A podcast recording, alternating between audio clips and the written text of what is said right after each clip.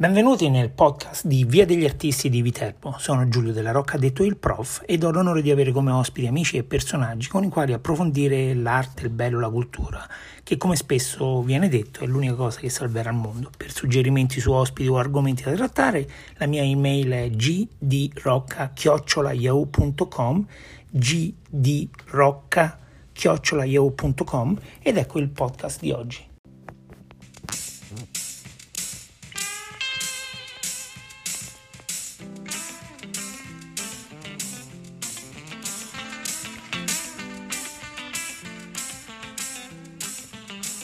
Vincenzo Ceniti è da tanti anni all'avanguardia a Viterbo, sia per la sua azione infaticabile all'ente provinciale del turismo, sia perché è un grande. Eh, il mio ricordo primo di Vincenzo è mentre lui correva col figlio Michi all'oratorio e lo faceva correre, lo faceva correre, poverino Michi soffriva, è un infaticabile, uno che non si ferma, e da, da, dagli anni della guerra ad oggi ha in sé un bagaglio di memorie incredibili. Oggi eh, gli chiederò di, di quegli anni, gli anni cinquanta, quando la grandissima generazione della ricostruzione si rimboccò le maniche e costruì il boom economico, o comunque le premesse per il boom economico degli anni sessanta. Eh, è sempre un piacere parlare con Vincenzo, la sua memoria e la sua lucidità è incredibile, nonostante ormai non sia più un ragazzino, e sarà un piacere per voi ascoltarlo come sicuramente lo è per me. Grazie. Vincenzo Ceniti, buonasera. Buonasera Giulio, eccoci qua. A che ore sono là da te? A Los Angeles sono le undici meno un minuto, quindi dieci e cinquantanove ah, di mattina. Perfetto, perfetto, benissimo. Senti, Ciao, Vincenzo, Vincenzo, grazie della tua disponibilità. Poi mi dicono che in Italia è un caldo incredibile. Grazie, sì, grazie, è, grazie. È il lucifero, c'è cioè il lucifero. Ai, ai, ai. Senti, permettimi di riportarti, no, con la memoria a queste immagini meravigliose che ci hai regalato l'altra volta, due in particolare, uno, no, dei bambini che giocano a sassate tra le macerie, e la seconda sì. il, il ragù che va a finire sotto vicino a una bomba con la roba dentro e viene tolta, no, per poter mangiare. Ti ricordi? Sì. Eh, certo, certo, certo. Dunque, quest'oggi invece ti vorrei invitare di, a fare un piccolo salto. Eh, intanto scusa per, per contestualizzare, in che anno sei nato, Vincenzo? Nel millenovecentotrentasei. Quindi eh, finisce la guerra ai nove sì. anni. Eh, ai nove in... anni finisce la guerra, sì. sì. Finisce e... la guerra. E io nel quarantasei, nel millenovecentoquarantasei, cioè l'anno dopo, faccio la prima comunione, che a quel tempo per noi ragazzi era una cosa, diciamo così, eccezionale, seria, eh, ricca di contenuti, ricca di sorprese, di feste. Eh, tu devi pensare che mia nonna, io abitavo all'Incis, in vista del pranzo della prima comunione cominciò ad allevare i polli sul terrazzo, eh, cosa ah. ovviamente impropria, perché tu capisci, un terrazzo all'Incis in via quattro novembre era proprio una cosa assurda. Allevava i polli lì in modo che il giorno appunto della della prima comunione, che si faceva rigorosamente digiuni alle otto della mattina, non è come adesso, per cui c'era una preparazione eh, che io avevo frequentato presso le suore della Beata Angelina, e questa preparazione, oltre ad una serie di catechesi che venivano imposti, diciamo così, per una settimana, aveva l'originalità del silenzio, cioè nel senso che gli ultimi tre giorni noi dovevamo passarli sempre sotto il giudizio e il controllo delle suore in totale silenzio per favorire il raccoglimento e cose del genere. Ed uno dei miei compagni di, diciamo così, di comunione, lo ricordo perfettamente, era l'avvocato Michele De Facendis, eh, che questo silenzio io e lui lo rompevamo purtroppo con delle risate nervose. Sai quando ti vengono quelle risate nervose che tu sì, non puoi... Sì, sì. Per cui durante le prove della comunione eh, cademmo nella trappola appunto di queste risate morbose, e tutto poi andò bene. Tieni conto che, tieni conto che i regali erano eh, dei regali, mh, come dire, mh, consistenti per il tempo, perché non è che se era in un periodo in cui tu avevi tutto. Una cosa, per esempio, che io non avevo e che desideravo di avere e che mio padre ovviamente capì, diciamo così, questo mio desiderio, era il pallone. Però il pallone costava, a quel tempo i palloni erano di tre categorie, c'era il numero tre, il numero quattro e il numero cinque, e mio padre mi regalò un pallone numero tre, numero tre.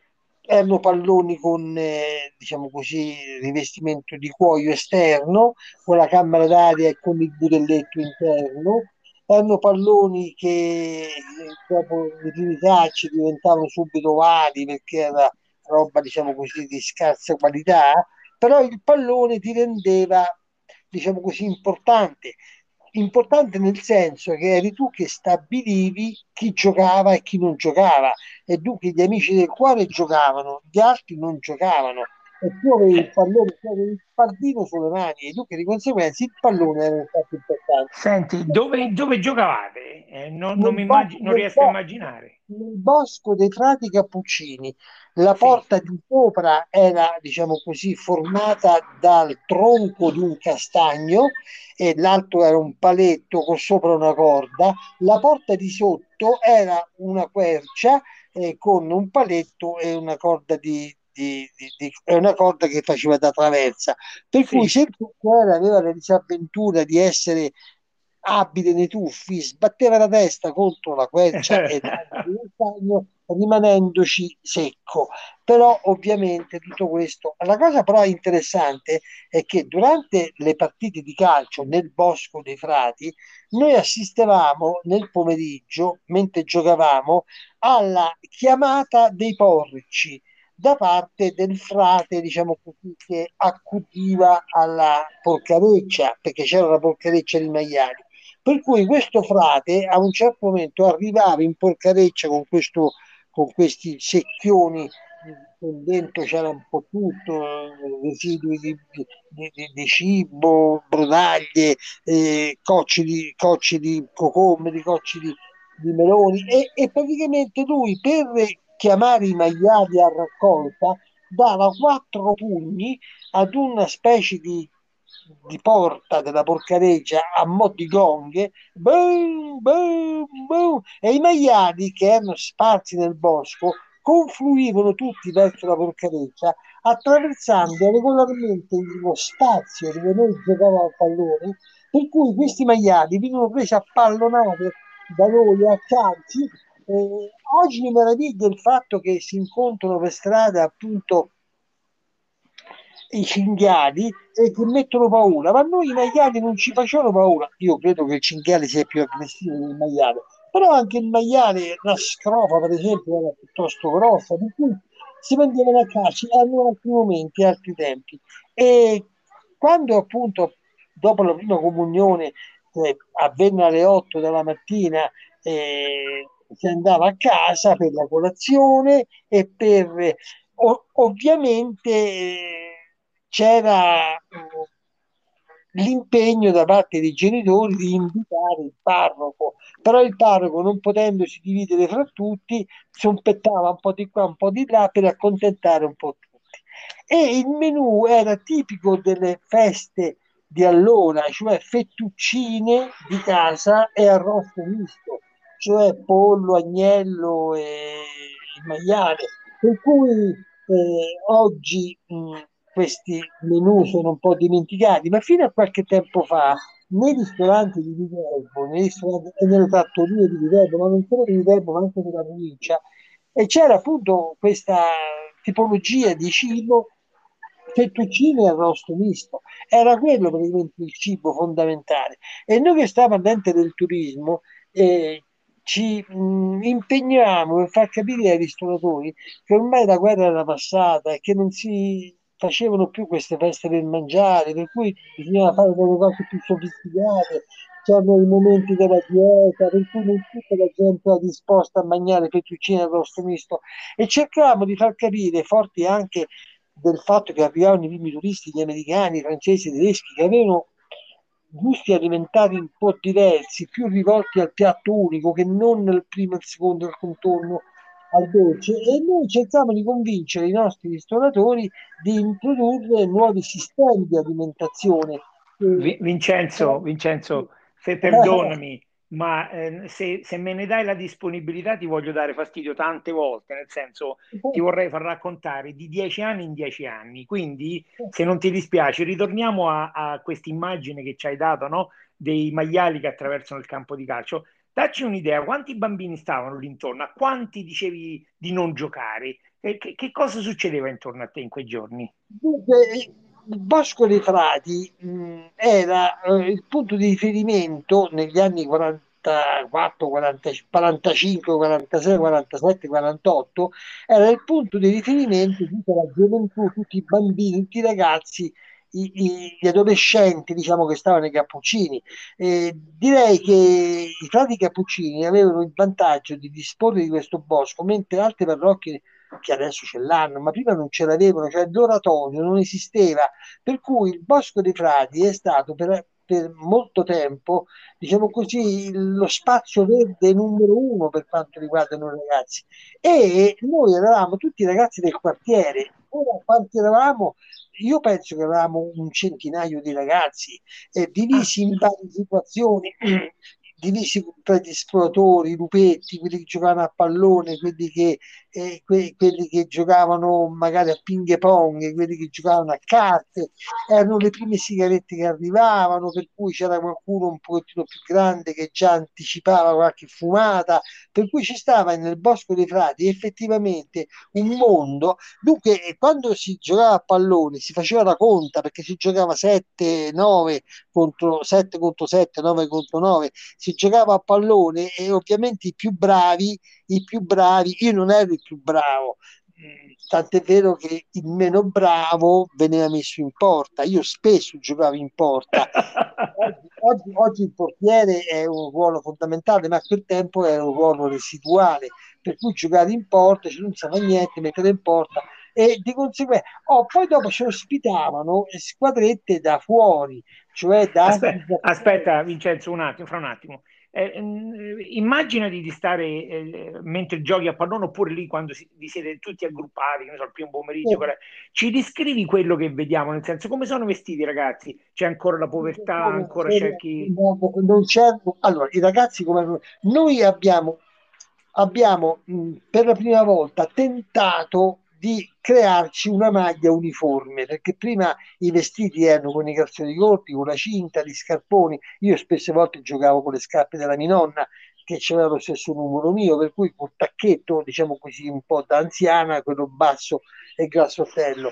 Per cui noi non avevamo le magliette vere e proprie, però erano già gli anni del grande Torino, dunque di conseguenza eravamo tutti del Torino. Eh, quando il Torino, specialmente poi dopo la tragedia di Ciupecca nel quarantanove, divenne praticamente il, la squadra santa a cui facciamo riferimento, e facciamo riferimento anche nelle maglie, cioè nelle maglie granata. Ora le maglie granata dove si trovavano? Allora noi ci organizzavamo con le maglie che avevamo a pelle, perché noi sotto la camicia avevamo la maglia di pecora, quella di bianca, che quando tu te la mettevi eh, ti piccava, ti ti condizionava, perché era una maglia che eh, era ispida, diciamo, no? Queste maglie vennero fatte tingere di granata da parte di alcune mamme del posto, e mettevamo i numeri dietro con, eh, diciamo così, eh, ritagliati,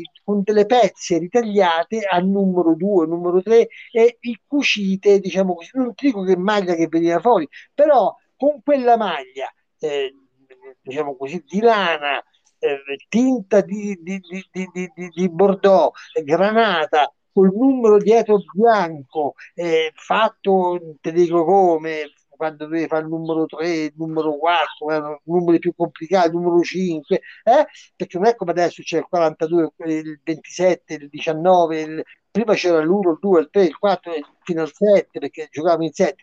E, e, e dunque, diciamo, queste maglie eh, erano vestiti così, e chi c'aveva queste maglie era... Poi dopo nel, negli anni eh, cinquanta cominciarono a sorgere prima squadrette di calcio, diciamo così, un pochettino meno arruffonate, eh, ed erano le squadrette che venivano allestite dai vari partiti politici. Io per esempio ho frequentato una squadretta che veniva dal Partito Repubblicano, e questa squadretta si chiamava L'Edera, e ci avevamo sì. le maglie verdi, e, e, e cominciamo ad accedere piano piano in altri posti un po' più professionistici, per esempio il campo sportivo, che a quel tempo ovviamente non è come oggi, c'era un piano di calpestino di, di, di, di terra battuta, per cui non è come oggi che c'è il tappeto verde, e si andava giù col, con l'Edera, Piano Scarano, eh, San Faustino, cioè le varie, i vari quartieri si attrezzavano eh, per organizzare appunto queste squadrette di calcio. Negli anni cinquanta ci fu un'esplosione di queste squadrette, poi addirittura queste squadrette andavano a, a rappresentare organi, organizzazioni aziendali, la squadra del... del Aspetta del... Vincenzo, prima, prima, che saltiamo, prima che saltiamo la decina, in questo frangente tra il quarantacinque e il cinquanta... Sì, ci descrivi sì. quello che vedevi mentre stavi a Via quattro Novembre, a Monte Grappa, eccetera. Com'è, com'erano sì. i Cappuccini? Che, che ti ricordi? Io mi ricordo che eh, intanto quando mi affacciavo dalla finestra vedevo la Palanzana, e dunque di conseguenza avevo una visione, diciamo così, a trecentosessanta gradi eccezionale, che da quel tempo non valutavo, non apprezzavo, non mi rendevo conto di quello che vedevo. Vedevo le colline dei Cimini, la Palanzana, eccetera. Le macchine non esistevano, tant'è vero che io e mia sorella si affacciavamo alla finestra e giocavamo io e lei a chi vedeva più macchine, e chi vedeva più macchine vinceva. Io ne vedo tre, tu ne vedi quattro, ma a questi livelli, tre, quattro, due... Le macchine non esistevano, c'erano pochissime. Io eh, recentemente, qualche anno fa, eh, sono voluto di andare a casa dove appunto ho trascorso l'infanzia all'Incis, e ho bussato, mi ha aperto una signora che adesso abita lì, dico signor mi faccia la cortesia, mi faccia, io sono vissuto qui da ragazzino negli anni quaranta quarantacinque, mi faccia affacciare dalla finestra della cucina, voglio vedere cosa ri- rivedo oggi. E la Palanzana non l'ho più vista, ho visto dei casermoni, ho visto, perché c'è stata un'esplosione, diciamo così, urbanistica negli anni, ad iniziare dagli anni quarantanove. Tu pensa che la prima, la, la prima casa che è stata ricostruita a Viterbo, eh, diciamo così, dopo la guerra, fu nel millenovecentoquarantanove, ed è la casa di Piazza della Rocca dove per alcuni tempi trovava spazio Il, l'ente Maremma, eh, poi dopo venne restaurata la chiesa di San Francesco, e piano piano poi tutte... e dunque ci stava un fermento, diciamo così, edilizio notevole. E anche i Cappuccini, per esempio lì dove abitavo io, e costruivano delle case. A quel tempo le case non si costruivano come oggi, si costruivano con le pietre, dunque c'era intanto Eh, si facevano le fondamenta, poi si portavano le pietre, quelle lì, diciamo così, di peperino, eh, non uniformi come oggi che sono tutti che escono dalle macchine, erano pietre sgrezze che il, il muratore abilmente riusciva praticamente a inserire nel muro, mettendoci dentro la calce, un pezzo di mattone, cioè facendo una cosa liscia. E noi La domenica, la domenica, quando i cantieri erano fermi, sempre i Cappuccini, cosa facevamo? Andavamo a rubare queste pietre, andavamo a rubare queste pietre, le portavamo in un piccolo campo a ridosso, perché erano pesanti, eh, a ridosso, diciamo così, del cantiere, e ci costruivamo la casetta, perché il nostro... ambizione era quella di averci una casetta nostra, cioè nel senso che noi stavamo dentro questa casetta, scomodi, seduti, eh, piccola, fatta con queste pietre che noi rubavamo appunto dai cantieri, con dei fuscelli al posto del tetto, e c'avevamo la casetta. E quello che era più ingegnoso, quello che era più, diciamo così, eh, organizzato mentalmente, faceva la casetta meglio, per cui c'era una specie di, di, di, di competizione fra le varie casette a chi le faceva meglio.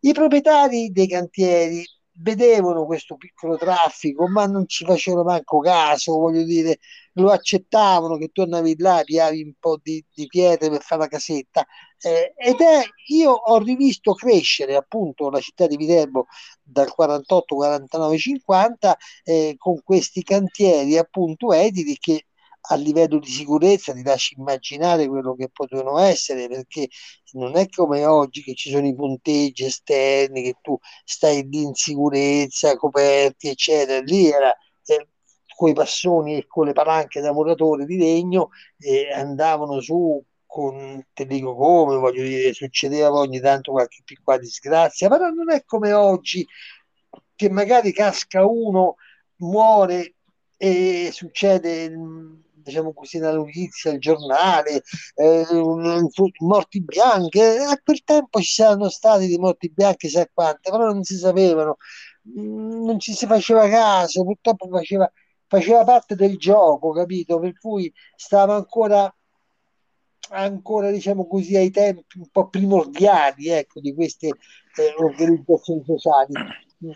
Senti Vincenzo, fra, fra un attimo parliamo più di questo che mi sembra interessantissimo, però prima, prima che mi dimentico, ci descrivi fino a dove c'erano le costruzioni nei Cappuccini in quei giorni, quindi cinquanta, cinquantuno? C'erano, c'erano le costruzioni, ma tu, tu conosci un po' i Cappuccini? Molto bene, caro. Via, via Vicenza non esisteva. Via Vicenza dunque esisteva... Mh, non esisteva, esisteva il palazzo della nave, sì, e i villini degli anni trenta che vennero costruiti dalla cooperativa Ferrovieri, appunto per i dipendenti dei ferrovieri, perché tu sai, no, che nel milleottocentonovantaquattro venne, venne inaugurata la, la, la Porta Romana. No, questo non lo sapevo. Questo non lo sapevo. Beh, la linea ferroviaria Viterbo Porta Romana, diciamo così, Bracciano, Ostiense, venne aperta nel milleottocentonovantaquattro, cioè alla fine dell'Ottocento. Alla fine dell'Ottocento venne aperta questa ferrovia e, e di conseguenza c'era tutta una, come dire, una, mano, una manovalanza di persone che dovettero fare la galleria di Porta della Verità, che dovettero fare tanti lavori, che abbisognavano di abitazioni, per cui negli anni trenta, successivamente diciamo così a questa apertura di questa ferrovia che portava una presenza sul posto di ferrovieri, manovratori, controllori eccetera, eh, meccanici, eh, ci furono questo, queste casette dei ferrovieri, e poi ci furono le casette dell'Incis, dell'Istituto Nazionale eh, Case Impiegati dello Stato. Dunque, però via Vicenza non esisteva. Io l'ho vista nascere via Vicenza, perché Eh, l'unica cosa, la prima costruzione di Via Vicenza fu praticamente la pizzicheria di Sassara, quella sì, che sta all'inizio di Via Vicenza, no? all'inizio, sotto, no? sotto, all'inizio. Dopo Sassara, dopo Sassara c'era un burrone, c'era un burrone che arrivava fino a giù, diciamo così, a tutto passaggio. Ma perché c'era un, andava giù verso praticamente il fiume, il fiume, il Gioia, tu sai che giù, a Genova sotto c'era il certo. Gioia. Per cui è stata tutta riempita. Come è stata riempita? È stata riempita con, diciamo così, dei carrelli eh, che portavano pietrame, pietrisco e terra eh, su dei binarietti di tipo tre, trenino. Eh, questi carrelli venivano praticamente, andavano fino al precipizio, poi si giravano e buttavano giù il pietrisco. Quando era domenica, che i carrelli erano fermi perché la ditta e eh, le ditte erano praticamente in festa, no? Noi andavamo a prendere questi carrelli e ci giocavamo e ci correvamo su questi carrelli. Io addirittura eh, caddi e correvo il rischio che questo carrello stava andando, viaggiava, andava verso il burrone, mi fermò uno che era poi dopo il, il tabaccaio di Piazza Crispi, successivo alla, alla mitica San Angelina a Piazza Crispi, che, che lui mi salvò la vita. Poi dopo questo io lo rincontrai da grande, si ti ricordi quando? Sì, perché eravamo incoscienti, eravamo effettivamente, per noi, erano, per noi era un gioco, era un gioco. Dunque di conseguenza via Vicenza fu fatta nel cinquanta, cinquantuno, cinquantadue e le prime case vennero costruite appunto negli anni cinquantatré cinquantaquattro, la casa dell'avvocato De Facendis, del dottor Bottoni, la casa del, de, della Giulia Barili, la casa dove stavo io lì in via Vicenza, eh, dove c'era Cinotti, eh, ed altre case vennero appunto costruite eh, tra gli tra gli inizi degli anni cinquanta e gli anni cinquantacinque, per cui i Cappuccini, mh, tolto il collegio Aragonesi, tolte queste case dei ferrovieri, tolte queste case dell'Infis che vennero costruite appunto per impiegati dello Stato, questo non era fascista negli anni trenta, praticamente non ci fu, era tutta un campagna, era tutta una cosa diciamo così, e c'erano gli orti, gli or- ancora gli orti di guerra, che questa è un'altra cosa interessante, perché durante la guerra, cioè quarantatré quarantaquattro e anche quarantacinque, eh, veniva data la possibilità a chi aveva un cortile, chi aveva un pezzettino di, di, di, di ingresso in terra, di, poterci, eh, di poterlo coltivare. Il mio zio, eh, che eh, si chiamava Giovanni Palmieri e, e abitava appunto in via Pietrovanni, eh, lì in Pie- via Pietrovanni eh, ci, ci stanno delle case eh, sistemate diciamo così a quadrilatero, dove al come centro no? c'è come uno no, spazio no, certo. che, adesso, che adesso è abbandonato, eh. c'hanno fatto giochi per i bambini, però eh, mi pare che non c'è più nessuna utilità. Senti, eh, tempo, Vincenzo, per chi, per chi non, non lo conosce, è a fianco al Paolo Savi, giusto? Sì, esattamente. Lì eh, è stato lottizzato quello spazio tra i vari abitanti che accedevano diciamo così allo spazio per poter creare dei piccoli orti che andavano ad emulare i famosi orti di guerra che a quel tempo venivano fatti anche dalle grandi città. E questi orti eh, producevano quel minimo, diciamo così, di, di ortaggi per, per la casa, per, a livello di pomodori, a livello di, di sedano, di basilico, di melanzane, insalata. E io ce l'ho davanti agli occhi, c'erano pure dei gallinari che in qualche modo eh, venivano allestiti alla meno peggio, perché c'era fame e dunque c'era esigenza di, di creare un'alimentazione autonoma, perché effettivamente eh, insomma i tempi erano quelli che erano. Però ti devo sempre dire una cosa, io non ricordo mai eh, di aver sofferto la fame. Io vedo i poveri oggi, più poveri oggi che allora, perché a quel tempo c'era una maggiore, come dire, una maggiore sinergia fra le persone, una maggiore solidarietà, eh, per cui io effettivamente il povero, povero, povero non me lo ricordo. Sì, i Cappuccini facevano una volta all'anno il pranzo dei poveri, perché le piedonne del posto ovviamente organizzavano questi pranzi per, per, ma, ma non erano tanti, capito? Erano qualche decina così, ma io non ricordo di aver sofferto tanto la fame in quel periodo. C'era sempre il modo di trovare una soluzione. Certo, le proteste erano molto diverse. Senti, Vincenzo, quindi l'equivalente della Caritas, se ho capito bene, non c'era in quel periodo, giusto? Un posto no, dove poteva andare no, e mangiare. No, non c'era, no, c'era, la, c'era il volontariato di alcune parrocchie.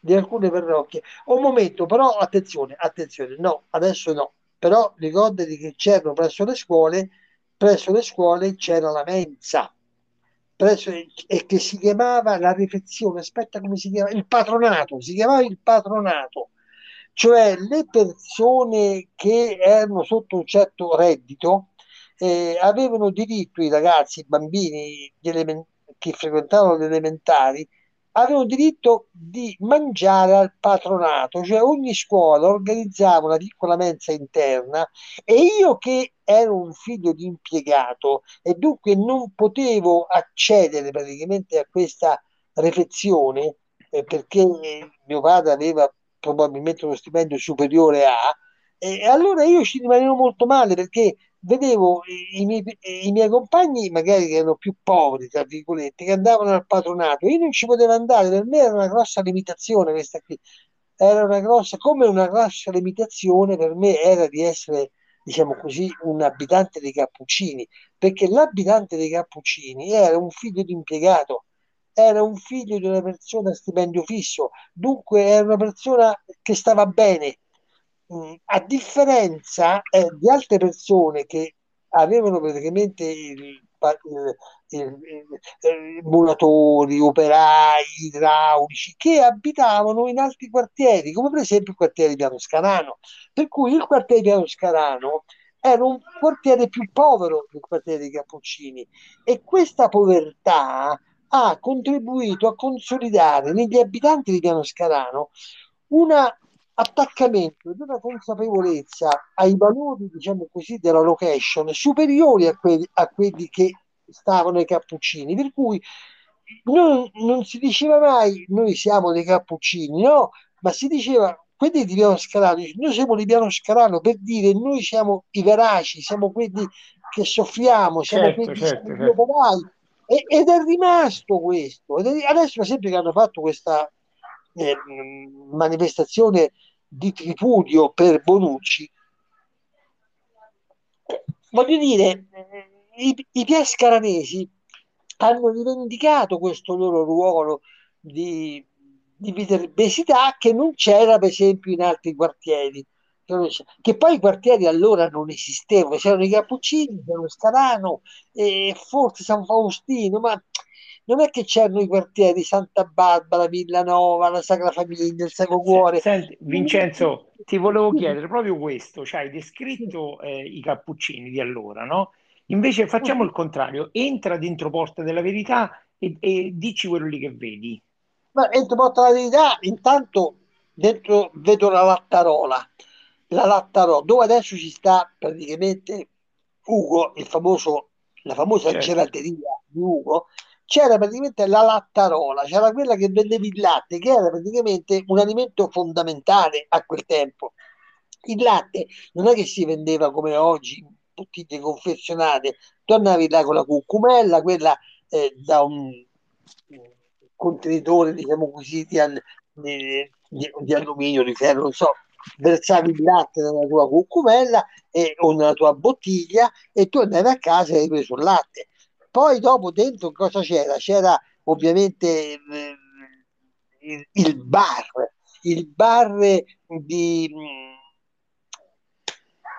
di Risotto, il famoso bar di Risotto, che era praticamente gestito da un vecchio socialista, di quelli, sai, con la divisa da socialista, il fiocco nero, eccetera, che era Selvaggini, che era Selvaggini, che era praticamente una persona molto conosciuta a Viterbo, eh, c'era il bar proprio tradizionale in cui tu andavi lì, giocavi a biliardino, giocavi a carte, prendevi l'aperitivo, ma non c'era l'apericena ovviamente, non c'erano situazioni come quelle di oggi, si andava al bar soltanto per il caffè, per il cappuccino la mattina, per il, per il maritozzo, tutto al più si prendeva un aperitivo verso mezzogiorno, però finiva lì. Il bar era il momento di incontro, non c'era ancora la televisione, dunque di conseguenza...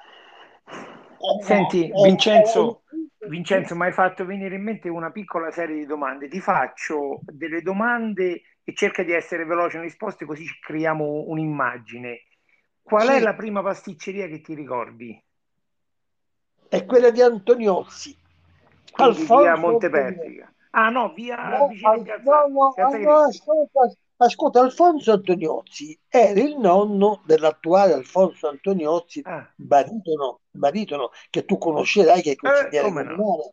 come no Alfonso Antoniozzi aveva praticamente il nonno Alfonso Antoniozzi come lui, che aprì a Viterbo la prima pasticceria in Piazza Crispi, dove attualmente ci sta quella specie di pizzeria. Sì, sì, la piazza, sì. Piazza Crispi era un, un, un centro commerciale, perché ci stava Alfonso Antoniozzi il pasticcere, Cencino Cencioni il macellaro, l'Annetta la fruttarola, Riccardo il cazzolaro, la sora Angelina la tabaccara, eh, la sora Flora era la barista e il sor Antonio era l'alimentarista. Dunque di conseguenza lì ci stava una concentrazione di offerta eh, alla quale si confrontava una domanda eh, da supermercato, capito? Perché non c'erano i supermercati ovviamente, per cui Alfonso Antoniozzi fu il primo pasticcere.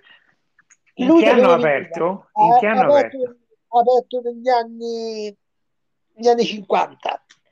Eh, Dove, da dove veniva Alfonso Antoniozzi? Questo ti, ti, ti svela un piccolo segreto. Alfonso, Alfonso Antoniozzi veniva dal bar che era l'antesignano di Schenardi, perché Schenardi era il re del bar, era il bar per eccellenza praticamente di Viterbo. Tutti gli altri bar che stavano a Viterbo erano tutti barretti da, da poco conto, per cui Schenardi lì al centro per il Corso Italia era praticamente il punto di riferimento, era il Florian di Venezia, era il Petrocchi di, di, di Padova, era praticamente il San Carlo di, di, di, di Torino, era proprio il bar dell'eccellenza. Però per alcuni anni, per quattro o cinque anni, eh, ebbe un contendente molto eh, agguerrito, che era il famoso Bar Minciotti.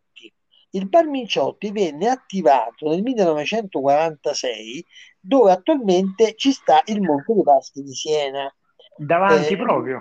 Davanti proprio, davanti, proprio. proprio davanti. E a, Alfonso Antoniozzi era pasticcere presso eh, il Bar Minciotti, il quale Bar Minciotti aveva l'ingresso dove adesso è il Monte Paschi di Siena e l'ingresso di servizio eh, in vicolo della rimessa, in vicolo della rimessa, dove praticamente accedeva il laboratorio di cucina della, del, del, del, del, del, della cosa della, mh, del bar, dove lui faceva praticamente la pasticceria. Poi dopo lui no, eh, Minciotti chiuse eh, perché vendette al Monte dei Paschi di Siena dopo pochi anni, e eh, Alfonso Antoniozzi all'inizio degli anni cinquanta attivò a Viterbo la prima pasticceria, il primo diplomatico, il primo babà, il primo cannolo. Io ricordo di averlo mangiato e consumato lì, era praticamente il, il primo pasticcere, e già eh, vederlo all'opera un pasticcere era una novità,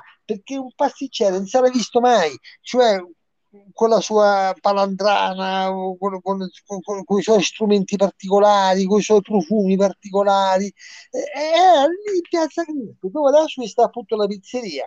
Questo è stato il primo pasticcere di Viterbo che io ricordo. Tu hai fatto questa domanda e ti rispondo. Sì, perfetto. La pizzeria, prima pizzeria. La prima pizzeria è quella di Agostino Ricci.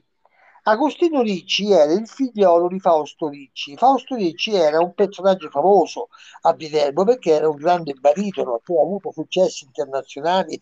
Come no? Come no? È vissuto, è vissuto praticamente a cavallo tra il milleottocento e il millenovecento. Lui è nato, credo, alla fine dell'Ottocento ed è morto nel millenovecentosessantaquattro. Lui aveva, una, aveva praticamente una casa, eh, villa, una villa, diciamo, lungo la salita, quella lì della, eh, della salita, quella lì che va verso Ponciglione, praticamente la salita, do, do, dopo Santa Maria in Grati, no, cominciava sì. La salita che fu. E lui la, eh, la Cimina, sì. La Cimina, esattamente, scusa se non mi veniva. E eh, Agostino Ricci, che è stato il figlio di Fausto Ricci, di questo personaggio famoso, eh, che aveva appunto questa villetta lassù, attrezzò nel garage di questa sua villetta la prima pizzeria, la prima pizzeria che chiamò per l'appunto la Villetta. Fu la prima volta che a Viterbo ci fu l'incontro con la pizza, perché a Viterbo la pizza non esisteva. Questo parlo degli anni, credo che siano gli anni settanta, i primi anni settanta. Ah, quindi molto più avanti, molto più avanti. Molto più avanti, molto della pizzeria, sì. E, e questa fu la prima, diciamo così, come dire, la prima trattoria, diciamo, eh, alternativa a quelle tradizionali. Eh, si faceva la pizza. Un'altra eh, novità era rappresentata dal pollo arrosto. Dal pollo arrosto, perché negli anni settanta a seguire a Piazza delle Erbe venne attivato il, ne, ne parliamo prima, un'altra volta, eh, un'altra Vincenzo, volta. corri troppo, eh, corri troppo. il adesso, primo supermercato il primo supermercato è il Cascinchiere di Sensi, il primo dove? supermercato il Cascinchiere, dove attualmente c'è l'Eclerc, dove sì. attualmente c'è l'Eclerc, il Conad. Lì c'è stato il primo supermercato di Sensi, di Socrate Sensi. Socrate Sensi è stato il primo a Viterbo a capire che il futuro del commercio del dettaglio sarebbero stati veramente i supermercati, e lui creò il primo supermercato, nel senso che lo chiamò Cascetta. Tu andavi praticamente con un carrello, il che, eh, Scherri, il cappello, sì, e sì, Taci sì. e Pagani, certo. e Pagani praticamente, ed è stato il primo a, a creare questa novità, diciamo così, di distribuzione, che poi ha avuto un suo seguito, forse anche con delle polemiche, perché ha causato la crisi di molti, di molti negozi del centro. Eh, è ancora attuale, diciamo, certo, questo, certo, certo, certo, certo. Questo discorso è ancora attuale, però il primo, il primo supermercato fu quello. Se... Senti, Senti, invece il... la prima farmacia? ventisei euro. Beh, la prima farmacia eh, no, la prima farmacia no, certo. Ti posso dire che la prima farmacia è la farmacia. Credo sia stata la farmacia di Carlini per il corso, la farmacia Rossi in Piazza delle Erbe, la farmacia Manetti in Via Cavour, erano sì, farmacie sì. storiche dove tu sì. entravi dentro e ti beavi nel guardare le stigliature, nel guardare praticamente questi sì. contenitori che a quel tempo erano degli... Il farmacista di allora era uno speziale, era una persona che ti componeva la... il medicamento.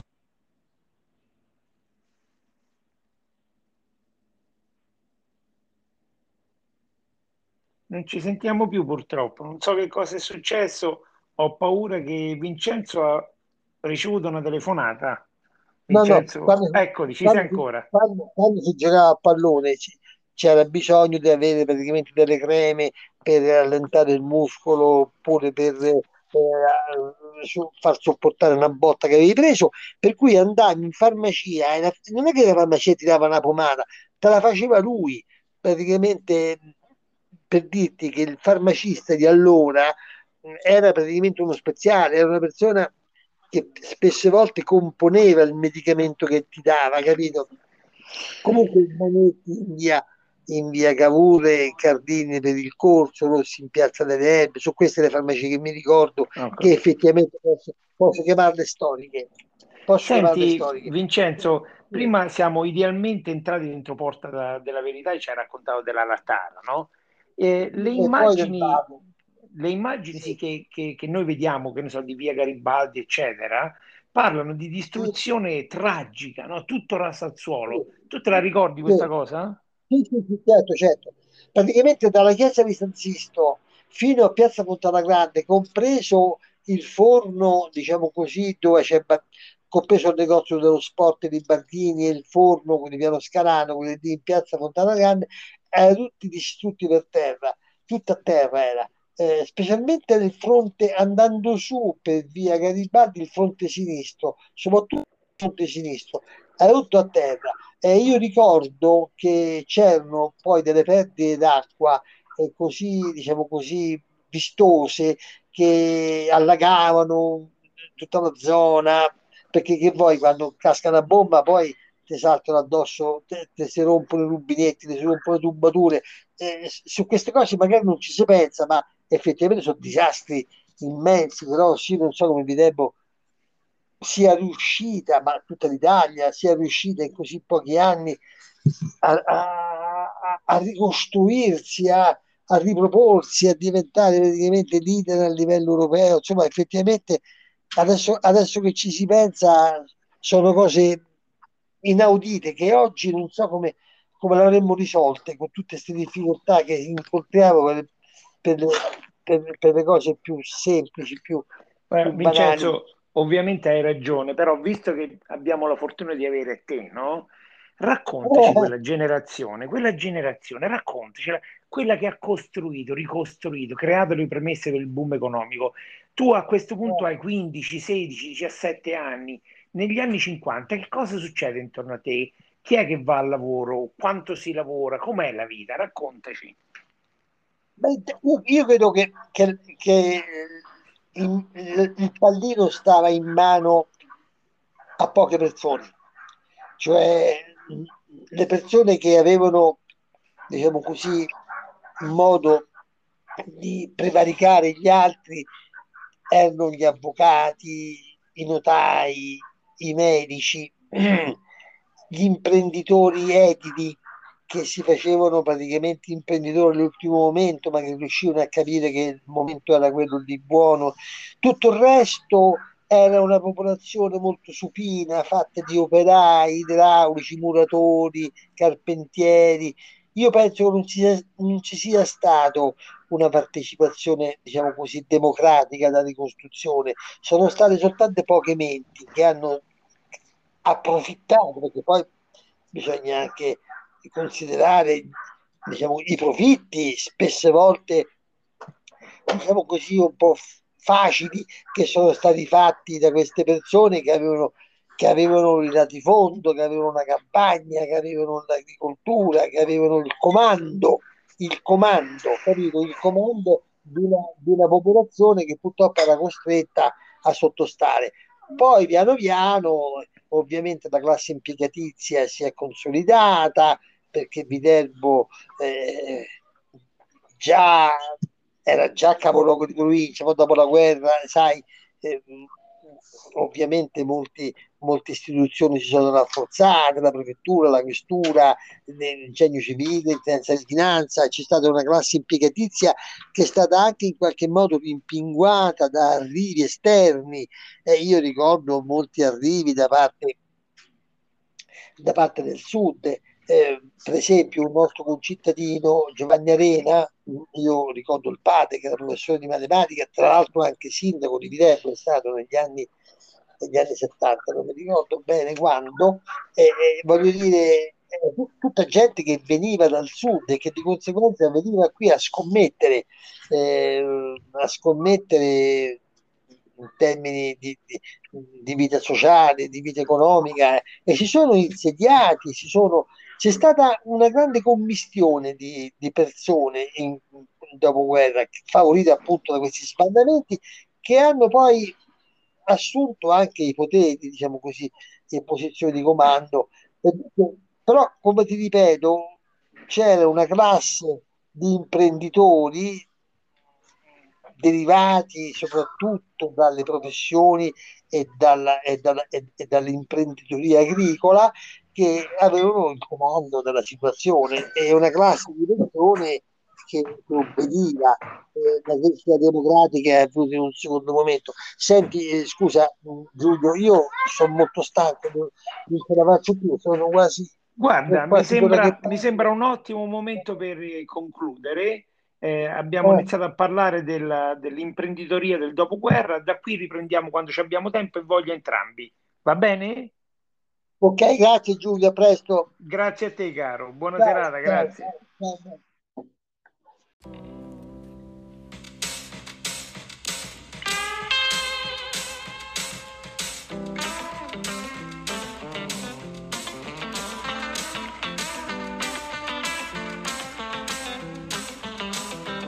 È il giorno giusto per pulire, non ti distrarre sta ma senti. Fa sparigi che cartaccia, è felice la Caterinaccia.